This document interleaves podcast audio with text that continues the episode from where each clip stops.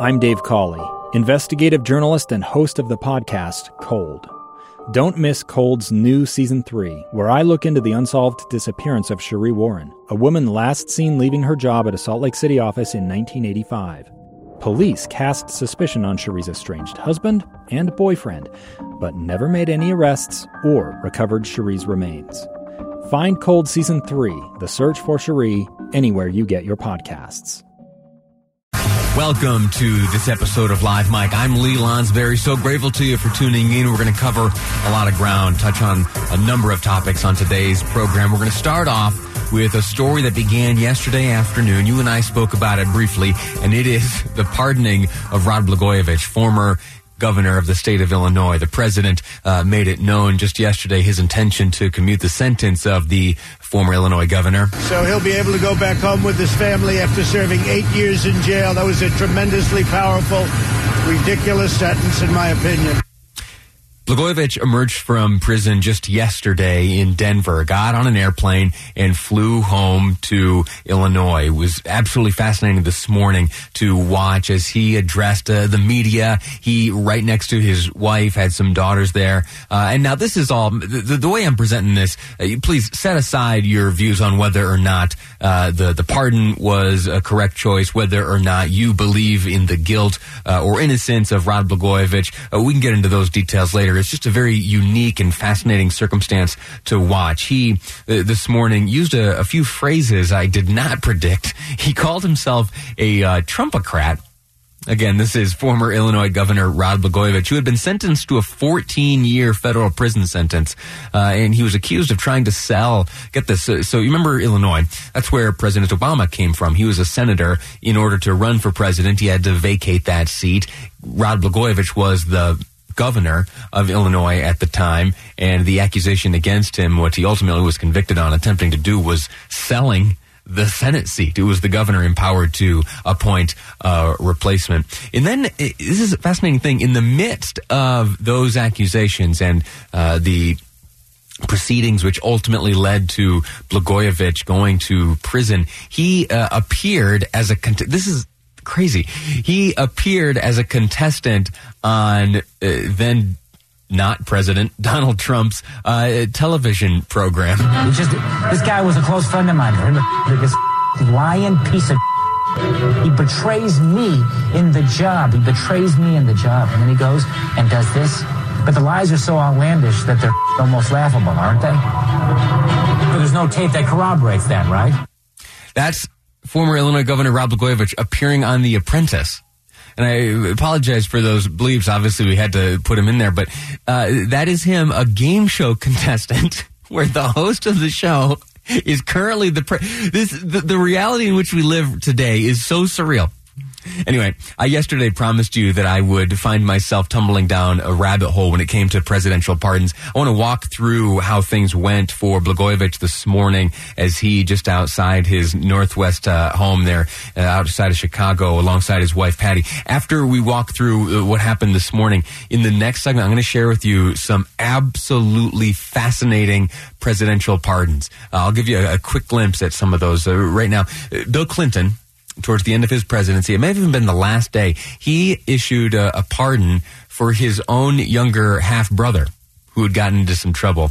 And if I'm honest, got into some more trouble not a year after the pardon was granted. I'll get into the details of that later. Also, fascinating to learn that Jefferson Davis and General Robert E. Lee were both pardoned. I'll share the president's names who pardoned them, as well as, get this, members of the Church of Jesus Christ of Latter-day Saints who years and years ago, before the practice of polygamy was outlawed, those who had continued to practice that, they, by President Benjamin Harrison, received a pardon. And the language in the document where that pardon is handed down is absolutely fascinating. But let's get back to what happened this morning. So Rod Blagojevich, he appears this morning for the first time for the first time since receiving his clemency, or had his sentence was commuted, rather. There are a few different things, a few different powers afforded to the president in circumstance like this. And I'll walk through those details in the next segment. But essentially, you're able to pardon. You can commute sentences, which is different than a pardon. So you still, were convicted of that crime, and yet your sentence was cut short. That's what happened in the case of Rod Blagojevich here. He was about 4 years early allowed to leave prison. The president's empowered to do that. So he, just this morning, stood outside, 63 years old. A few visual things I'll share with you. You, if you can remember when he was on TV, when he was the governor, if you can think way back when he was in Congress, he had very, very dark hair. Obviously dyed, right? He, though, this morning, appearing on camera, had gray hair.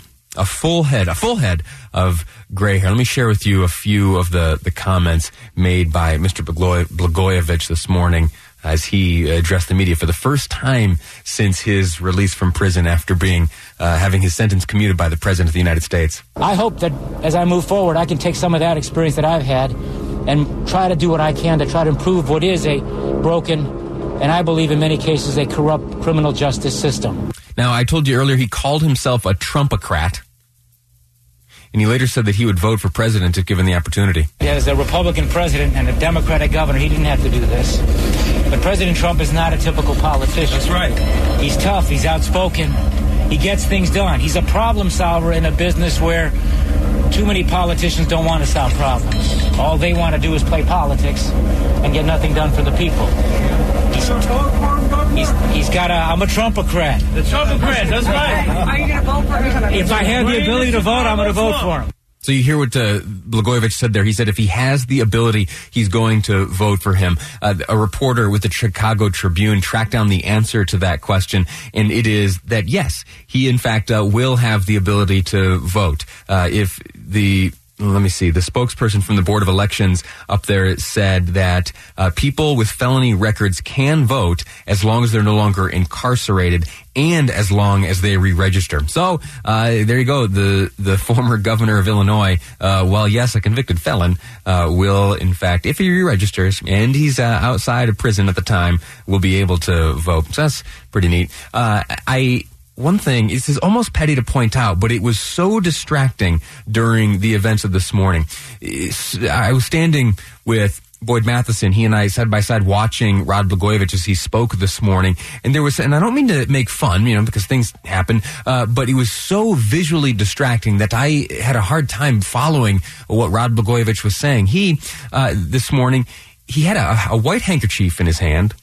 And he repeatedly dabbed his chin with that handkerchief. And you could see as the press conference or media, whatever you want to call it, as he was speaking and the cameras were trained on him, you could see that white handkerchief over the course of his repeatedly dabbing his chin was becoming, and this is gross, soaked in blood.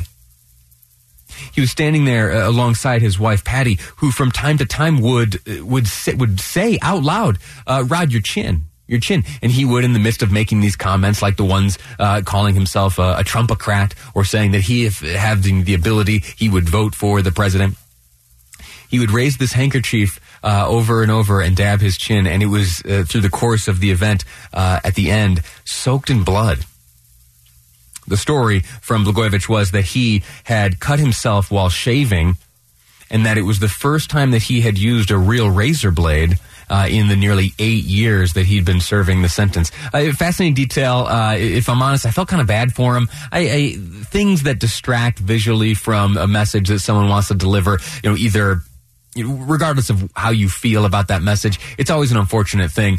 Think back a number of years to when Senator Marco Rubio delivered the Republican response to the State of the Union address. This was that situation where he had incredibly dry mouth. It was almost difficult for him to speak, and he had that very, very awkward moment when he reached over and grabbed that glass or the water bottle, the small size, right? He unscrews the lid, took a sip. It was, for me, always so uncomfortable to watch, and I remember the moment I saw it, I felt bad for him, and I cringed myself. I think what made that all the more awkward was that he maintained eye contact with the camera throughout the sip. He takes the bottle, takes the lid off, takes a sip, sets it back down. It, almost like he's trying to get away with it. Like if he does it fast enough, maybe we won't see. And he returned them to the address. And why I feel bad about that is because that's all I remember.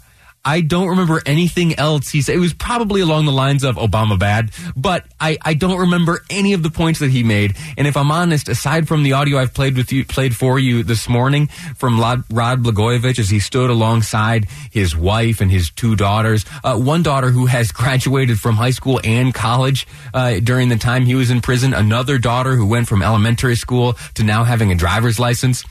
If I'm honest, you ask me a week from now what I remember from this morning's address, all I'm going to remember is him dabbing his chin and that handkerchief being soaked in blood. Anyway, that's the update on Blagojevich. He's out and free. He intends to vote for the president, and he's very grateful for his freedom and to be reunited with his family. So in the next segment, here's what I'm going to do. We're going to go down one of these rabbit holes I love so much, and I'm going to share with you some of the forgotten presidential pardons, things that will absolutely blow my mind. I had to double check and verify everything I was seeing this morning to make sure that I wasn't in error. That's all coming up next here on Live Mike. I'm Lee Lonsberry, and this is KSL News Radio. It's the story of an American held in a dark Venezuelan prison. Then all of a sudden, they all kind of lined up. They pointed their guns at me. And this is the point where I thought, I'm going to die today. I'm Becky Bruce. I spent a year working on Hope in Darkness, which now has more than 2 million downloads. Find it on kslpodcast.com or wherever you listen to podcasts.